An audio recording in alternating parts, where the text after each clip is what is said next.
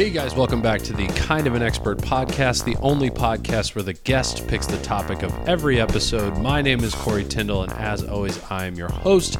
And this week, I sat down with New York City comedian Jake Timothy to talk about the idea of identity in your art, and in this case, specifically comedy. It was a really interesting discussion about how he actually went about thinking of being a comedian both on stage and off stage, how he thinks about going around in life uh, in regards to separate relationships. Uh, and it's a lot of stories of different instances where, you know, maybe we bombed on stage and it really kind of helped us figure out what not to do on stage and how to find our identity through doing very well and doing very poorly all at the same time. So if you're interested in comedy, what kind of makes a comedian um, think about themselves in a certain way and become who they are on stage, you're going to really like this episode. Um, as always, follow me at Corey T Comedy on Instagram, TikTok, and Twitter. Um, and come see me and Keanu and Chris Ryder and Jesse Townsend and other uh, podcast guests every single Monday at Greenwich Village Comedy Club, 7:30 every show. You can get the tickets on Eventbrite. Um, come check us out. It's a really fun show, and this is a really fun podcast. So let's get into it.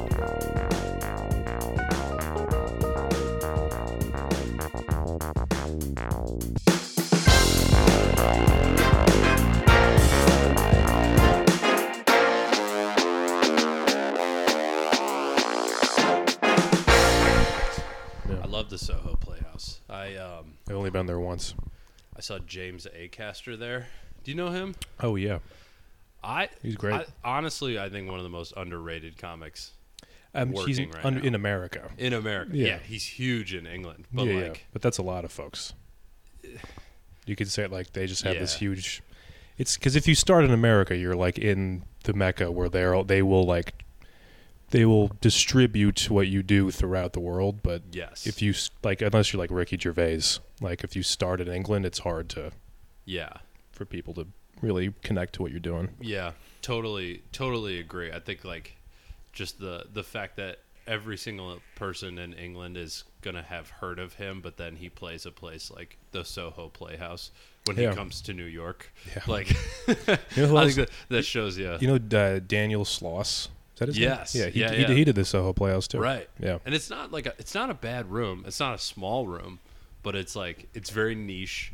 It's very who's um who's the guy that runs it? Isn't it Brian Brian Morris. Brian Morris? Super funny dude. Um Oh yeah, dude, he's hilarious. but another person who's like very niche. Like you you got to be ready for some alt fucking comedy with I get do that. Brian Morris. He's so funny though. I did the the pair on Tuesday, and he went up. Uh, he, he just like closed it out, and it was like such a hot room. Like it was like a little too rowdy at points, so people were shouting. I had to be kicked out and stuff. And then Shit. He went Who up. kicks people out of the pair? Uh, it doesn't happen all Is the it time. like Sean? I was doesn't- like, I can't picture never- any of the it's never comedians. if I have if I'm on the show or if I'm producing it, I will do it. Because Oh yeah. if I haven't for gone you. up yet, especially, I'm just like, fuck this. I'm Right. not- if no one's gonna do that, or I'll tell them to stop first. You're like, And then I eventually, didn't work yeah. out all through quarantine for nothing. I'm gonna beat the wanna shit be- out of these audience members. yeah.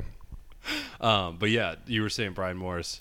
Uh, oh yeah, and he closed it out, and um, he just like it's I don't know. It's really interesting to watch someone like who knows exactly what they're doing. Like it's Yeah. it's such a niche, like strange thing that he does, but he's so comfortable with it that he didn't get like a laugh for the first minute of his set, yeah, minute and a half.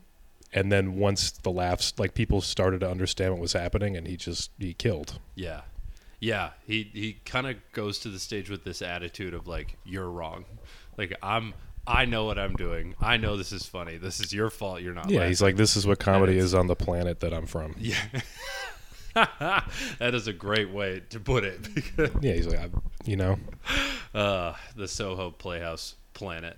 Um, yeah, I I don't know how people do that, and maybe it's just like maybe I'll get better at that as I get older because like Brian Morris is older. He's not he's not like our age. He's not in his twenties. Um, so maybe like I guess every big name comic hits that point eventually. Like, oh, you're not laughing while you're wrong. Um, not that Yeah. Brian Morris is like famous or whatever, but like being that secure in your bits and everything while also asking the audience for attention, just like it's so contradictory in my head. Yeah, yeah. But I think I mean part of it is like just being on stage so many times that you know like the rhythm of stand up and how it works so intrinsically Yeah. that when something that works isn't working, you just you don't crumble. You're just like, well, I know this is funny. Yeah. Yeah, that is I think exactly right. So I guess I just got to practice more or I'll never get there, you know. I don't know. It would be a good quitting story. It's like, "Oh, why'd you quit?" It's like, "Well, you know, never got never believed in my jokes, you know." I'd be like, "That is important." That's the, that's rule one, dude. that is that is rule one. Well, it's like it's it's tough when you're starting out like so you're you're actually really good, I feel like at being super comfortable on stage and you Yeah. always have been. Is that what you would like is that how you go into it? Because the first still fi- four and a half years I've been doing it, I'm still like, oh nope, this bit might fail, and then Uh, waiting for it to fail. Yeah, I just don't care if it fails. I mean, I I before COVID, I was way more nervous on stage, and then for whatever reason, like the first day I did stand up again, I was like, oh, I'm fine. Yeah, So I think it was so I got a taste of what it would be like if I just quit comedy, yeah, and I was like, oh, this sucks way more. So like even if this isn't going well, I know that I'm funny enough to like have a right to do this and have Yeah. a place uh, to do it. So now I'm I just feel very secure on stage. I feel comfortable, especially at the pair. I feel comfortable just like trying new material, Yeah. running stuff. It's yeah. nice. I was just talking with another uh, comic. I don't know if you know Corey Yoskowitz. Um, Oh yeah, I'll get him on on this podcast all days pretty off. Pretty soon. Yeah, pod, yeah, yeah, yeah. Him and Alex Aronson, both really funny. Go look them up. Um, but we were talking about how it's super important to have that club where you are so comfortable that you could literally do anything and you're not going to be thrown off. You know, like you could start blaming the audience. It doesn't matter what happens. You know, you're not going to get thrown out. Like you're just comfortable. And that was like, he was talking about how he doesn't really have that. Like he's got a couple places he goes, but he doesn't have a place where he can like try ridiculous new stuff and just see what happens. Where like Greenwich for me, like the comics in the back were being too loud one time, so I gave an audience member ten dollars to walk back there and tell them to shut the fuck up, and they did it, and it was awesome. And Jesse was back there. Was Jesse, Keanu, and like a couple other people who've been on this podcast. They were so fucking mad at me for like. I still don't understand why they got so mad at me because in my head that's hilarious. Like an Yeah, it's also member they sh- going back there, They shouldn't be talking. they shouldn't. Yeah. Yeah. Well, you know, I can't tell them not to talk, but I can tell them to talk quieter. But Yeah. like that, But that- sort of comfortability, and Oh, that's yeah. what you've got at the pair too, right? Oh yeah, and I'll feel it like in other places too, just because I know so many people in the scene now. It's pretty rare that I'll do a show where I show up and I have like no idea who anyone Very is. true. So I don't. If I'm someone books me on a show, I'm not going to go and just run new material and like work on stuff. Yep. I'll respect what they're doing and I'll do stuff I know works, but it's still like I'll feel. I feel pretty secure in this. Yeah.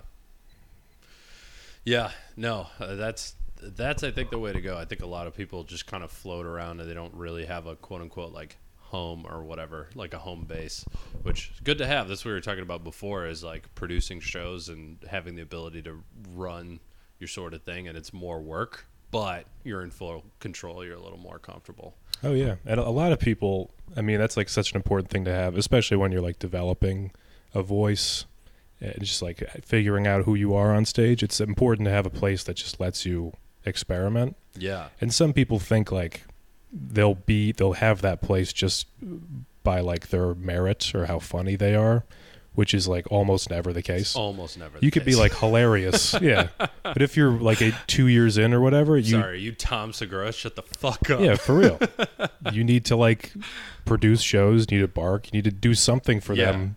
They're like, okay, you're worth more than just Right. another fucking comedian, which everyone is in Manhattan. Especially if you're a straight white dude.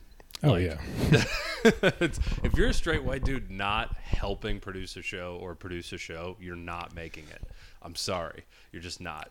oh yeah, man.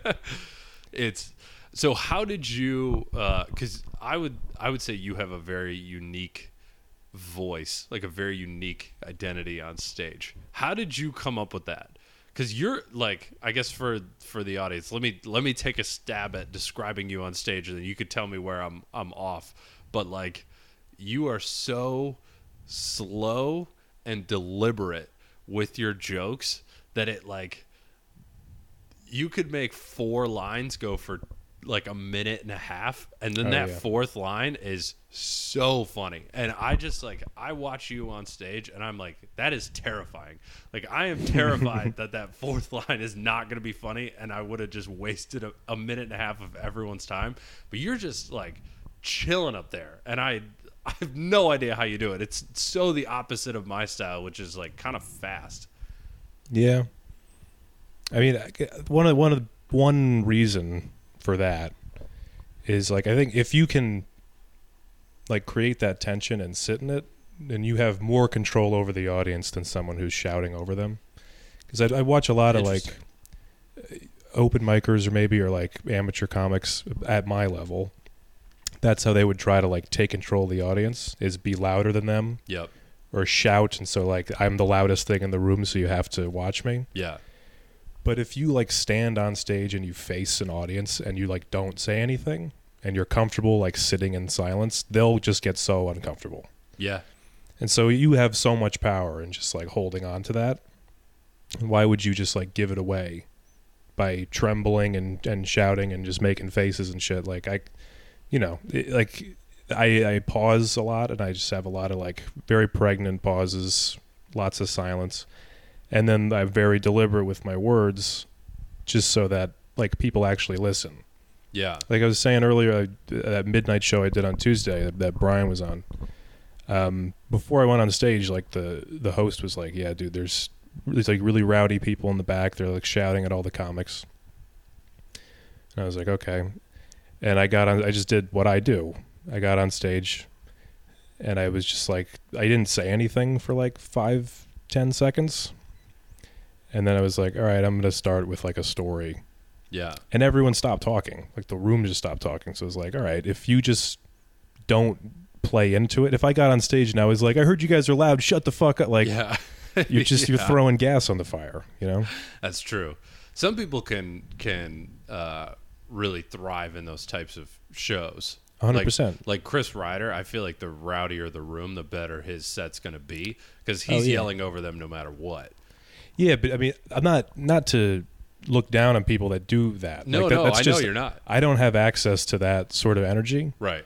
My energy is sort of just I kind of gather. I would be terrified Attention? if you started yelling at me.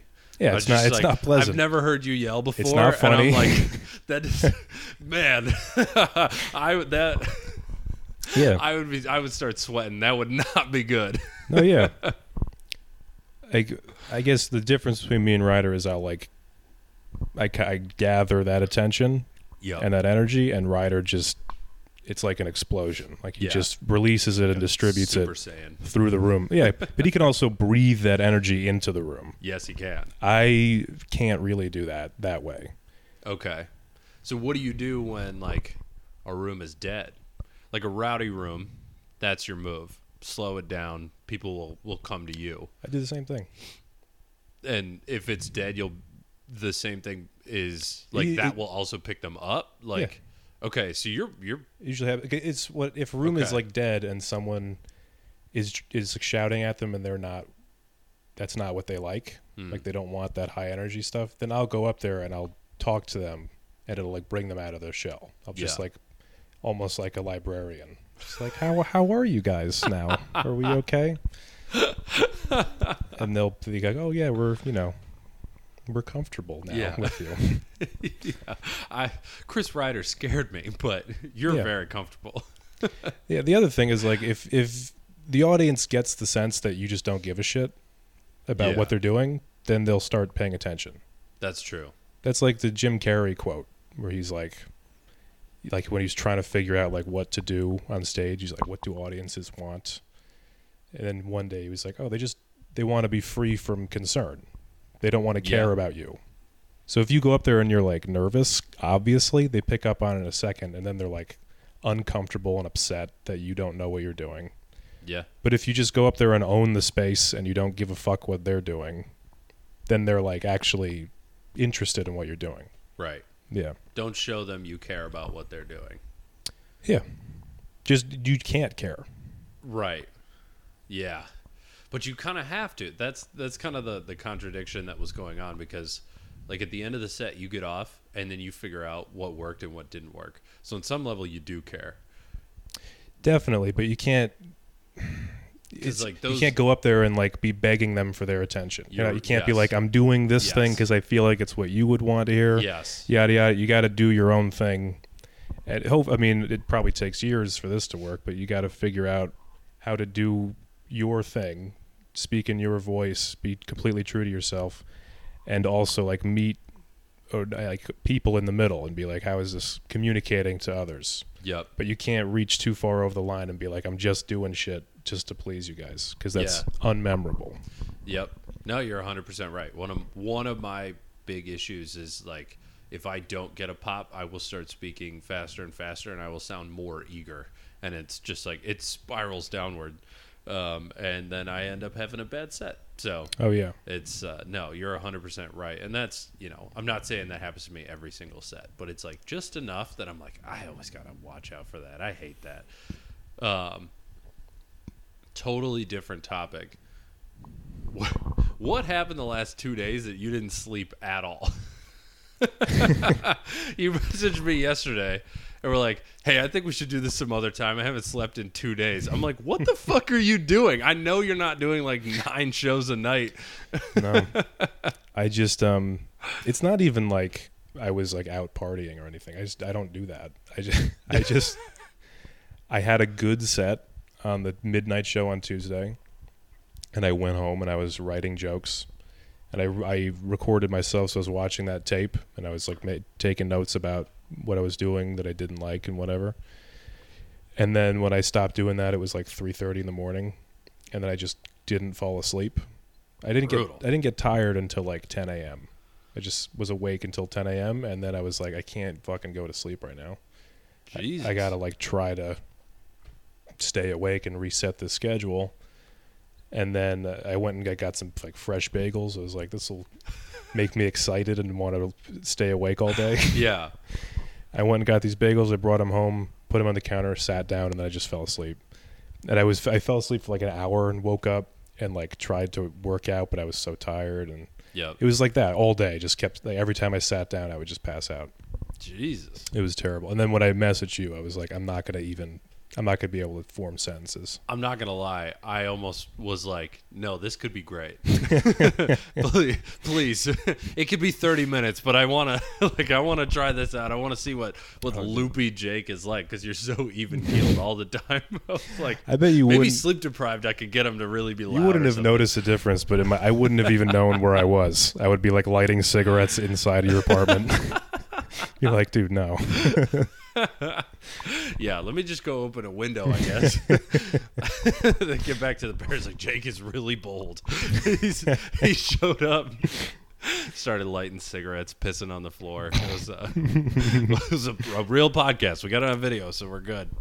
Um, no, part part of the part of the reason that I was interested is because the topic you wanted to talk about was identity, and I was like, how does how would how would your take on identity change if you were sleep deprived versus not sleep deprived? So much, dude. so so give me okay, so give me your initial thoughts on like why the topic of identity and then like I don't know if you would thought about it at all while you were sleep deprived, but like what are those differences in Oh, your head? I, a lot. Because I mean, w- when you're when you fall asleep like that for like an hours at a time, and you wake up and keep falling back asleep, you never really get de- like deep REM sleep. Right.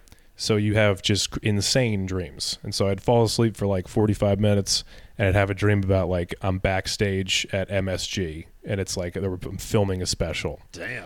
and like my relatives are coming into my room and be like telling me all this shit before You I go on more stage. realistic dreams, Jake. and then, but then I'll wake up, and then the next one was like, my I I am at Mike's, Mhm. and I'm bombing at Mike's, and my friends are like uncomfortable telling me that I should quit comedy. Oh no, that is honestly my worst fear. it's oh, it's, it's I regularly tell that to Chris. I'm like, when I become that guy pointing to whoever's on stage, Yeah. please tell me to quit. Like, Oh, yeah. tell me to start a family and move back to Michigan. I don't. I I can't be that guy. It's terrible. But that's those. I mean, those dreams are like because I'm awake. I'm essentially awake. Right. I'm just so tired that it feels like I'm You're sleeping and I'm just daydreaming. yeah, it's just nonsense. Like my brain is rearranging all my anxieties, and so it's stuff like that. like I get when I'm tired. That's it's I'm very negative. Okay. Yeah. So get most yeah. So I mean, those dreams are like really re- like framing just how I feel about myself. So that being at MSG is like a massive ego spike for no reason Yeah. because I had a good set and I was like watching the tape and I'm asleep and I'm like, what if I was the most famous guy ever? Netflix is gonna love this Yeah. bit. and then I wake up and I'm like, you're fucking, you're an egotistical maniac. like, oh, okay. thinking about this and then I fall asleep and then the the next dream after that is like you're a like the bottom of the barrel piece of shit. yeah.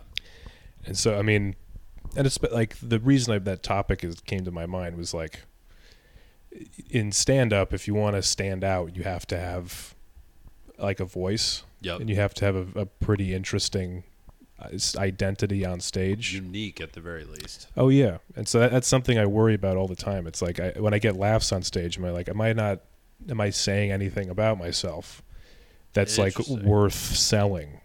Because you're you're the product when you're a comedian. You have to sell yourself to people, and if you're just telling jokes, like every that's replaceable. You know? Yeah. I You- mean, there are really good joke tellers. You could say that about, you know, Anthony Jeselnik. yeah, but he's got a, he's they- Jeselnik is very unique. they have uh, personalities though. It's true. Mark Normand, like Mark Normand's a great joke writer, of course. Jeselnik's a great joke writer, but like Mark Normand, part of it is his awkward presence on stage, Yes. and a lot of his fan base are people that listen to him on podcasts where he just tells stories, which I think are funnier than his stand-up. Honestly, like Yeah. his stories are so funny and interesting, and he has such a crazy past, and that that created just like this kind of, um, like like a lounge act comedian almost Yeah. that that like is silly when you just look at them against each other and contrast them but that i just those guys even though they're joke writers you can say the same thing about mitch hedberg like he's not saying anything about himself but his it has such a unique presence on stage Yeah. That's what people like are going for. Yeah. Through. Yeah. You're right. So how do you? i could tell mark normand jokes like i could write those kind of jokes but Right. it wouldn't be funny every yeah every new comedian goes through different phases of other comedians and in new york almost every open micer starts doing mark normand at, at some point oh Like, yeah he is- he's he's the number one now. Yeah. Yeah. and and even his attitude of like i have to do six mics a night i have to just like i have to hit the grind. If i'm not doing it every day i'm a failure. Like that that sort of attitude which i guess is part joe rogan part mark normand but um yeah it's pretty unrealistic. So honestly i like it because it kind of keeps the younger comedians out. But the uh, I'm I'm all for new comedians coming in if they're good, but if they're just gonna copy other people, which you know you do for a time, but that's part of figuring it out. Figuring out your Yeah, voice is like, oh shit, I can write a Mark Normand joke, but I can't tell one. Absolutely, yeah. But that's the like I don't, that used to really bother me when I was hitting mics every day, and I'd be like, this guy's clearly just doing Anthony Jeselnik, Mm-hmm. or you just you're doing Norm Macdonald, something like that. Yeah. But after a while, you're like, well, that they're never gonna have a career, No. you know, you because you won't have a career in comedy. You won't have a fan base unless you're saying something brand new, Yeah. Right. or it's saying it in a brand new way. That's not gonna work for them. Yeah, so they If- like they can do that they, all they want. You can pay your five bucks and go up and tell Norm Macdonald jokes, Norm Yeah. Macdonald style jokes. But you know, if uh, unless you're like actively trying to say something original, it's just not going to work out for you. Yeah. And that's where the self awareness comes in because if you were to ask any of those people, like, do you realize you're doing Norm Macdonald jokes? They'd go, nope, I had no idea. Like Yeah. it's all retrospective that you realize like oh shit i was doing mark normand jokes before and that doesn't work for me but um so how do you go about like in a normal non-sleep deprived i guess actually let's let's get back to square one. Like why why are you so fascinated with the idea of identity and in what context? Does that make sense? So like in the context of stand up, in the context of like being a good kid, in the context of you know being a functioning member of society, like how do you how do you go about thinking about these things, and where where is that super interesting to you? Um, I mean, I guess it's interesting in pretty much any way. Uh, you know, all Sure. all across the board. Mostly, uh, when I think about it, I think about it in terms of stand up because I'm just you know constantly trying to think about how I could make this a career, Right. And that's the most important thing to me. I'm like, if I if I have like a unique voice, I think that's that would be like my greatest selling point. So if I can develop that, uh, I that that's like really important to me. Something I think about a lot. And then I mean, other than that, I guess like it's I'm you know I'm 22, so I worry about it all the time. I'm like, do I know who I am? Really lame way. But Yeah. it's- yeah, but then I also feel like it's. I feel like that's just something you worry about a lot when you're young, and then you don't like actually figure it out. You just get to an age where you're like, whatever. Yeah. You're just comfortable with it, No, that's true. you know. You're comfortable. Yeah. So I get that. Like a lot of times, I'll just walk around with that feeling. I'm like, one day I'll just be secure in the not knowing, so I don't really care that much. But then other times I just worry. I'm like, what? you know, it's just it feels lame. Yeah. Yeah. I don't I don't necessarily think it's lame. I think it's a little like I don't know if a lot of 22-year-olds are thinking about it that way for sure. Um, I guess so. the other part that stuck out to me is that most early comedians think to themselves, "Oh, I have to write the best bits. I have to write bits that are true to me." Where you're saying, "I need to find a voice that's true to me." Most Yeah. most of the time with and this was me and um, with other comics, young comics that I know, they're not even worried about their voice until you know year five, six, seven. They're like, well, that'll come naturally to me. I'll figure it out. If I keep writing, if I write the best bit, then that'll be my voice, essentially. Um, but you're kind of thinking about it backwards, and I'm not saying backwards is in you're wrong. I mean just like backwards from the norm, and maybe that's maybe that's the way to do it. maybe it doesn't matter if your jokes are good if you have a super unique voice. Yeah. I mean, I get. I remember like, I wrote an essay when I was in like sixth or seventh grade or something for a teacher, and I just like botched, like grammatically, just fucking a nightmare. it was terrible. I mean, But I got an- like 11. But I, I got an A on it, Very nice. even though it was like marked up, just like red pen everywhere. yeah, And she was like, "I gave you an A because you have like a very clear voice." huh? like what the ideas that you're trying to explain are like they're coming through very clearly even though this is like a disaster Yeah. like it's just like you you know how to organize these thoughts and communicate them which is like the most important part of writing and so i just remember that all the time like that's if you can it doesn't really matter how you get the idea across even if you like break the rules of writing. If you're communicating that idea that's like the most important thing that you can do. Yeah, you know like uh, if you can make someone laugh without just doing set up punch set up punch you're not doing it wrong.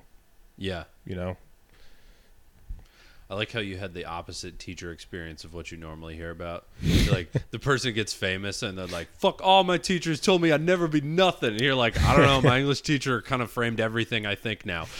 oh yeah man Good, good for you. Not blaming the teacher. yeah but then i mean after that i'd be in high school my teachers would be like this is a dog shit essay i'm like yeah but the ideas are clear right yeah. like no Well, so how did you think about identity back back in high school, let's say? Like, did you have good grades? How did you figure out what you? I never. So did you always want to be a comic? Like, how? Yeah, dude. Since since I was like eight years old. Really? Yeah. That is so I- the opposite of me. I, I just can't believe- flipped all over the place.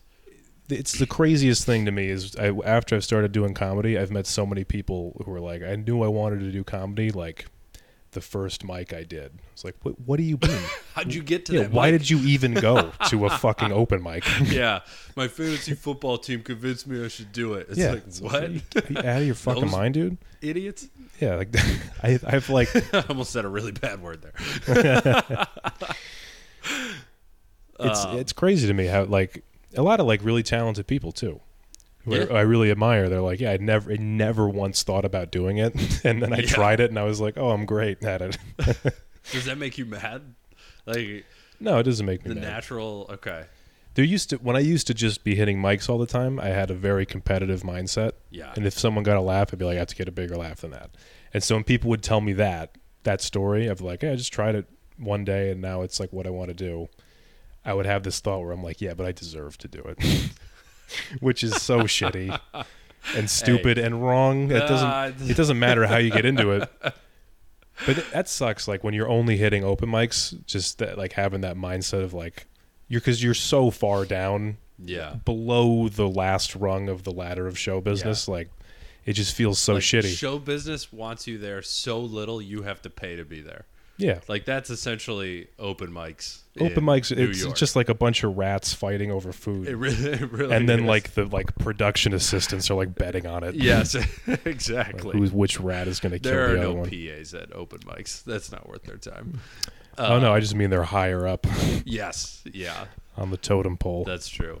Um, I think I got lucky in terms of because I I am a very competitive person, but my first show ever, I had to follow Todd Barry, like he. Uh, w- Oh, yeah. I started with a class, and just because I moved to New York, I was like, I don't fucking know where to start, so I'm just going to start with this class, and at least, at the very least, someone will point me in the right direction. And um, the first show I ever did, it was just total like end of class bringer show. Like everyone's having a good time. You know, the audience is alive because they know the people, and it's like cla- classic bringer show. Like this this show is amazing, but you're not actually really getting anything from it. Todd Barry pops in. He goes right before me. I have to follow him, and I like I had such a good set. Like I'd been running that at open mics all like for the last six weeks or whatever. I had such a good set, and I realized I was like, oh, the only reason I had that good of a set is because they were so excited for Todd Barry before that, and it kind of hit me. I was like, oh, if everyone who goes before me has a really good set, then I will also have a really good set, and so. Even though I am super competitive, I kind of like took this like rising tide boats idea and was just kind of like I guess in the in the frame of identity I was like I'm going to be I want to be the person that's like bringing everyone else up to get an overall better show. For Um, sure. I mean, I don't I don't feel that way anymore. Like when I'm on a lineup, I just Definitely not. I like being on a lineup with other comics. or like hanging out with comics more than anyone else in the world. So I'm just like Yeah. excited to be with these people. But when it was just like at mics, that's how I'd feel. Yeah. Yeah. Oh, that was during the pandemic. Like that was the thing I missed the most. Yeah. Like, people were like, "Oh, do you miss stand up?" I was like, "Yeah, you know, the the shows are fun. Like I miss having something to work on, but like the thing that I miss is sitting at the Pear and just having 10 to 20 people I know walk by and having all these mini conversations with them. Oh yeah, it's the best. It's yeah. It's the best shit in the world. That's another thing about like wh- when you have an idea of who you are. Like I, the first time I heard like George Carlin, I was like eight years old, and I was like, I'm gonna. That's what I'm gonna do. Be a comedian. Really? Oh yeah. Eight like- years old. it- See, immediately I, was like I, I i'm gonna do that and i'm gonna be good at it and i'm sure that i'm gonna like that's like a community i'm gonna be a part of and be like welcomed into and i was wrong about everything else that i thought like i'm gonna be good at this i'm not i wasn't but then when i started doing comedy it was immediately like i actually like all these people because we're all we want the same thing Mhm. we just want to be funny uh, and this is something that like people think it's like it's not a friendly environment but it is it's Yeah. it is easy to make friends in comedy It is. There there are sort of uh like guidelines to how to act in like a As- a as with comedy anything. club, but that's exactly what I was going to say. There's guidelines of how to act in corporate America. There's guidelines of how to act like Yeah. you know if you're with a bunch of farmers. Um, so like when people come in and they kind of break those un, unwritten rules, they're the ones who leave and go, "It's a bunch of fucking assholes." Oh yeah. we are a little bit insular. Um, Yeah, But and it's also a, a lot of people people try and don't all the understand the um, just like the way that communication works in like the comedy hang. mhm. Like if you don't like having your balls busted, Yeah. it's fucking it sucks. Then. done. It's horrible. I Which would is- I understand why people feel like that. Which is why like almost all of us were bullied growing up because Yeah. we're just like we're just like okay, it's more of the same. I don't know. You Yeah. can't say anything that that hasn't been said about me before. So For sure. good luck. But what, what I Uh, was saying before, I mean, like knowing that when I was eight, like I'm going to be part of that world, and then becoming part of it and being right, Yeah. uh, like I'm like it's very fulfilling. Oh, we're gonna kick you out soon. I don't stay on your toes there, Jake. You're getting a little comfortable. Eh. Um, no, you're Even you're if good. even if everyone in comedy hated me tomorrow, but I still had spots, I would not stop doing it. Yeah. I don't give a fuck. also don't try that for anyone thinking about thinking the dude who everyone hates doesn't get spots very often. Yeah, know. Uh, no, Saying in this bizarre hypothetical, yeah, yeah, yeah, yeah. where Well, comedy isn't just about who you know. Yes. Yeah. I mean, yeah. That's that's kind of the approach that I took to it. Is like along with the rising tide thing, I was like, I'm just gonna be nice to everybody. Like I don't. I knew as soon as I started being a dick, like my jokes were not, frankly, funny enough that people were gonna book me anyway. And I was Yeah. like, I can't be that guy. Like, I can't be the asshole genius. Like, I will never be that guy. I won't be that guy on stage. I won't be that guy off stage. It will not. Like, I will die sad if I try that. And uh, and now people think I'm like super fucking nice. Like my, uh, do you know Caitlin Reese? Yeah. She she was on this, and I was like talking about there's like maybe ten people that don't really like me very much, and I don't like them either, so it's fine. Um, but I was like, yeah, yeah, this person doesn't like me, and she just goes, wait. How could that person not like you? You're like a golden retriever with a business plan. and I was like, yeah, I'll take that. You know, and I'm on a mission. At least I have a goal. Like I'm not just running around all willy nilly being nice to people. I got, you know, I'm aiming for something. But like, I guess that's my identity in college or in uh, comedy, not college. I was more of a dick in college, but Yeah. the uh, but to to your point that just kind of happened i didn't think like oh i want to be this it's just like the identity was kind of formed for me where it seems like what you're saying is like no this is i chose this like eight years old i saw that and i was like i am doing that that is going to be who i am Yeah, I mean, I didn't. I- don't even think I like chose it. It was just like, oh, that makes sense. It wasn't like I had a bunch of options and I was like, I think this one's the best. It just when I was listen like I listened to his last album, George Carlin's last album, right before he died, and a lot of people hate that album. Hmm. Which like after I've listened to it again in recent years, I've been like, it's not his best, definitely. But when I heard it, I thought it was hilarious, and just the way he just like he all of his observations the way he framed them and presented them i was like that sounds like something i could do. Uh, and it sounds like something that's not not really rewarded anywhere else. Yeah. So that just it makes sense for me like to just pursue that. You know? Which is that's a nice th- like part of like becoming who you are and figuring out who you are is like hearing yourself or seeing yourself in something else yeah so like when you're young and like if you want to be a musician and you like listen to whoever it is that you really admire, like you will hear something in it that resonates with you and you're like I think that's I think that's going to end up being who I am, part of who I am. Yeah. And then you look back on it 10 years later and go, what the fuck was I thinking? like Yeah. my long hair slipknot face But oh uh, shit, really? Yeah, I'll show you the I'll show you the photo afterwards. Um, it's pretty. Yeah, it's. Well, it's yeah, you got to try out different things. Right. Oh, and I I a hundred percent wanted to be in a band. And honestly, like I don't know if I'm allowed to say this, but if someone was like, you could play MSG as a comic or you could play MSG as the lead singer of a band, a hundred percent taking the band. I just Wow, like okay. I'm I gonna tell the rest of the comedians that well, neither are gonna happen. Corey's so- a traitor. yeah, right. No, it's just like the adrenaline that comes with music is like it's just. I, were you ever a musician? Did you ever? I play, I play the guitar. Oh, okay. Yeah, but it's not. I don't know. I feel I don't have that. Um, I feel like when I'm telling jokes, I feel like that's the most sincere I can be.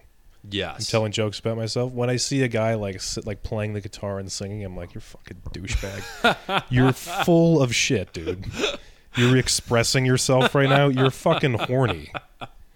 Go fuck hey, yourself." you gotta respect the musicians that are like telling you that they're horny, just straight up. Yeah, Like, that- that's, all of Motley Crue. You're being sincere. Like, I'm horny and you're here, so here That's we go. uh, yeah.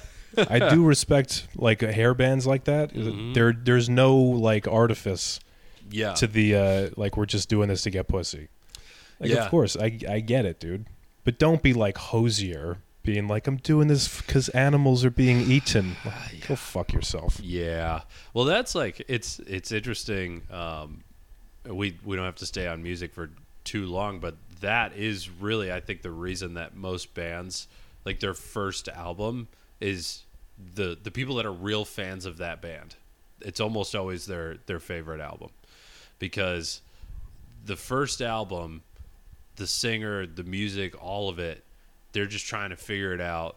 They don't really have like any sort of an outside like pop influence. It's just like it's raw. And that's like that's who they are. And then you get into those later albums like I used to listen to a lot of Disturbed, which is like heavy metal, like just the first album was just a bunch of weird noises put together with like a bunch of heavy guitar. And then like by the fourth album he's got a song about the Holocaust and I'm like, "What? Where did this fucking come from?" And then like as I got older, I was like, "Oh, you ran out of ideas."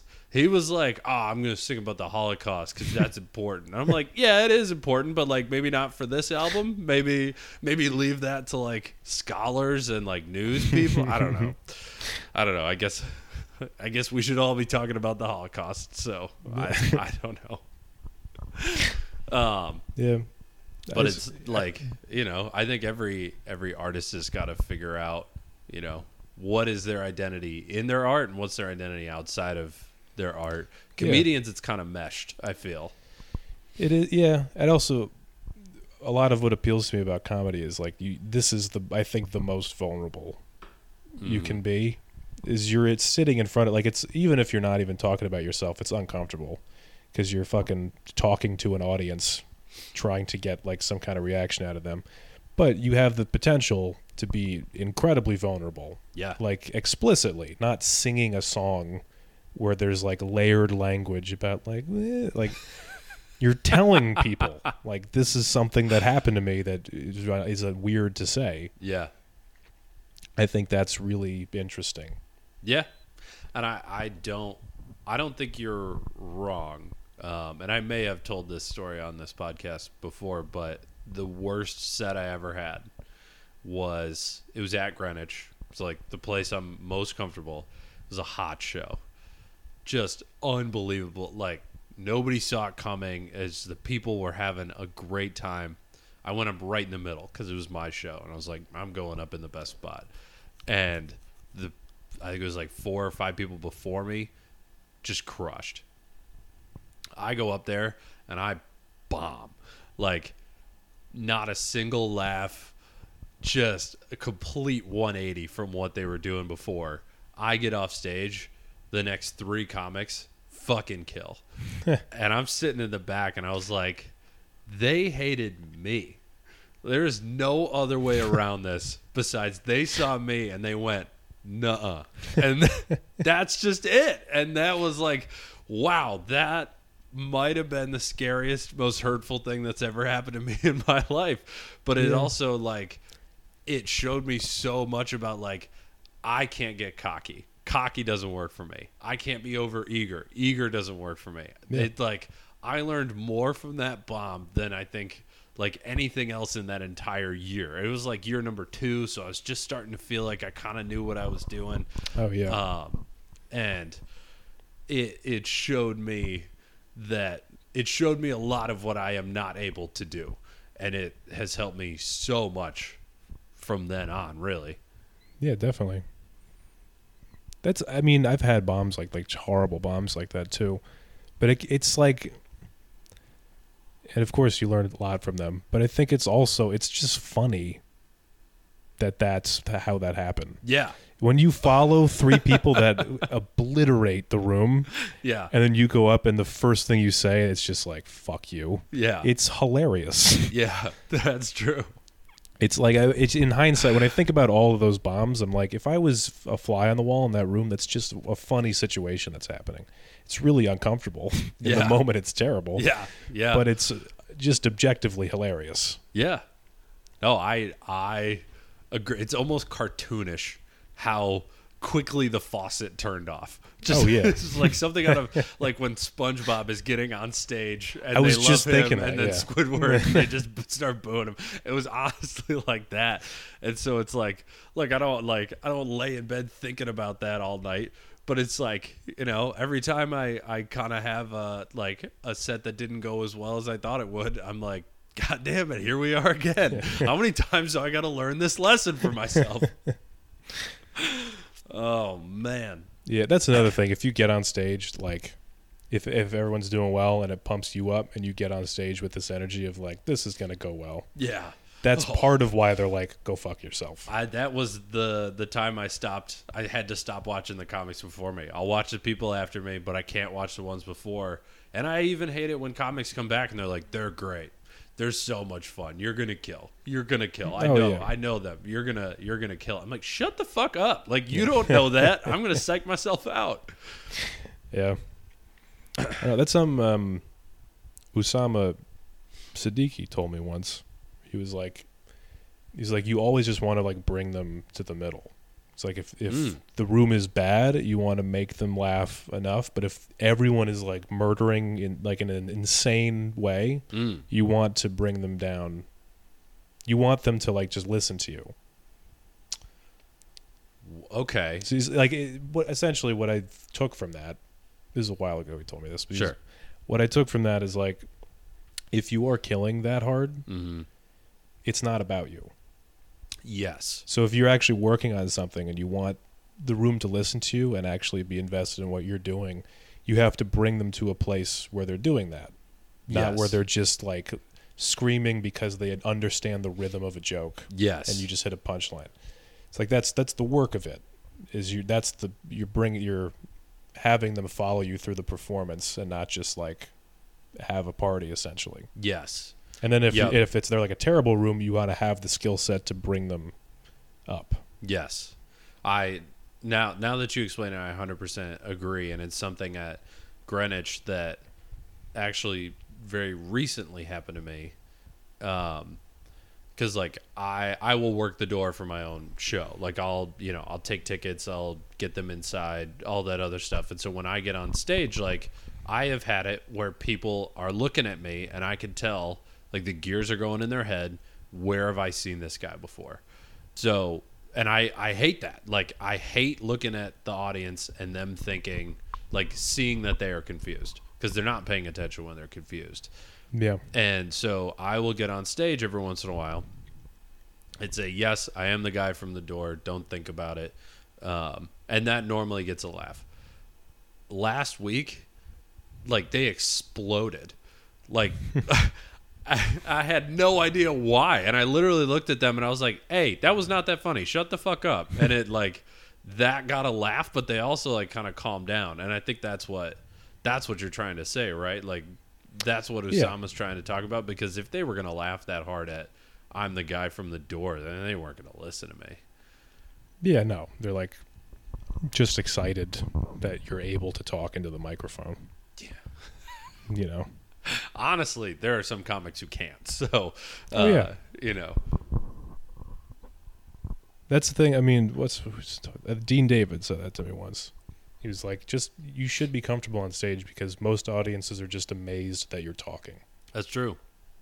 It was it, actually this happened last night. There was a comic that I saw get on stage, and at the end of his like he did not have a good set, but at the end of his set, he brought an audience member on stage to read something off a piece of paper that he had written written as like part of a bit. But I was like, oh, that is an amazing way to get off stage with people in a good mood because at the end of that bit, they're gonna clap for her. They're not laughing for him, but they are gonna have enjoyed what just happened.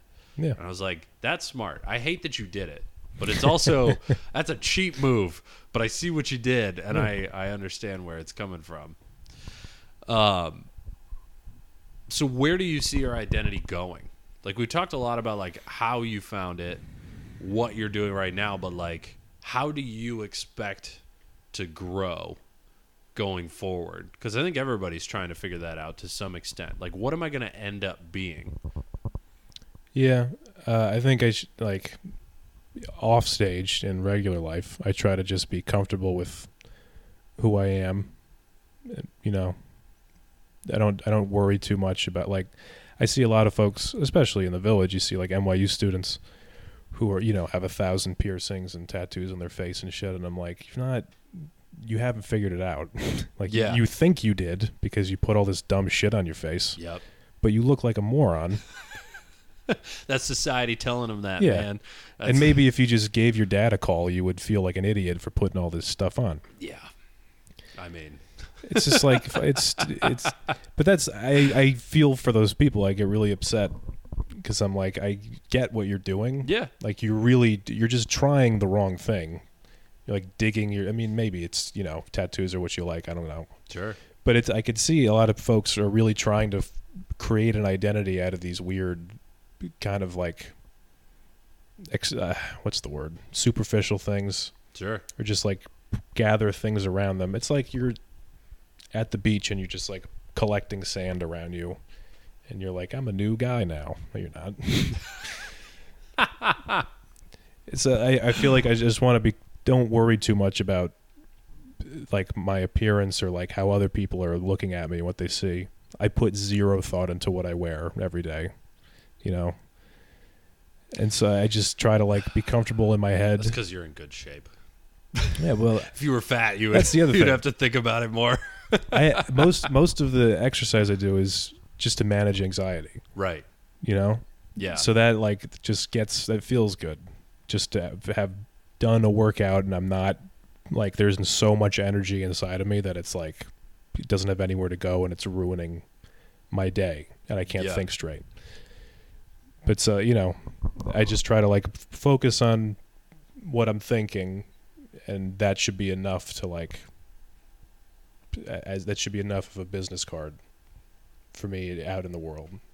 So you're you're not really thinking about it. I, I just find it weird that at like eight years old you're like, that's what I'm gonna do, and then from then you've been like, yeah, I'm not worried about it. I figured it out already. Like, I'm not worried about stand up. I know I'm, oh okay, I know I'm I'm good at it and I'm going to get better yep, and I work pretty hard with yeah. it. No, you, know? definitely I, I write a lot. So I, I don't worry about that. It's all, it's when you have that like yeah, like I knew I wanted to do it when I was pretty young. And then to start doing it and be good fairly quickly, like just have an idea of what I'm doing. I'm able to do it. It just it's very fulfilling in a way that's like it gives me confidence for the next decisions that I'll make in my life. So that that's very it makes me feel very secure that having that background. Damn. Um, Well, I know, I know, fucking fifty year olds that don't have that nailed down. So yeah, I'm super I mean, lucky. Good for you. I, that you figured that out for yourself. I wouldn't even say that I've figured that out for myself, but that's you know maybe I need to work out more and just tame the anxiety, um, live in the moment. Um, but this was good. I think this was a, a good conversation. I enjoyed talking about this kind of stuff because like it's always interesting to me how everyone figured it out or is figuring it out. And I think like you could have a different conversation with every single type of person, but yours is especially fascinating. So thank you for coming by and, and talking about it. Where can people consistently see you? I know you've got the weekly show, and you might have another thing coming up too. Yeah, so I got shows in the works, but right now we're doing a live podcast at the Pear, Grisly Pear, uh, 6 p.m. every Sunday. What's the plug it? What's the name? I named it yesterday. It's called Peanut Butter Trap. Peanut Butter Trap. Yeah, I love it. amen. That's awesome. With former guest Eli Haba. Yeah, with uh, co- Uh, co-host Eli Haba. It's live, so if you want to come, tickets are on Eventbrite, or you can buy them at the door, uh, and you can be part of the recording, which is a lot of fun. Or you can listen to it on Spotify, Apple Podcasts. Very nice. Yeah, Yeah. and everyone here should definitely go listen to Eli's episode on getting arrested. It's still one of my favorite episodes of this podcast ever. Oh, that kid's got some stories. Oh hell yeah! um, what's your Instagram, TikTok, Twitter? What do you got? no TikTok, Instagram, Jesus. Jake Timothy. Okay. And follow me at Corey T Comedy. Um, TikTok, Instagram, Twitter are my main three. Every Monday, seven thirty, and now I'm on a bunch of shows every week at Three Monkeys. Um, look up Sheba Mason Comedy, Three Monkeys. Um, you'll be able to get tickets. There are some free ones available, so check, see if you can find those before you pay. Um, but yeah, Jake, thank you for coming. Thanks. It was a yeah. lot of fun. I'm still pretty tired, so Yeah, if some of no, that didn't, good. didn't make sense, I think it all made sense. Um, but if it didn't, we'll get you to come back and clarify in the uh, in the next one that you do. But I'll talk to you soon. all right?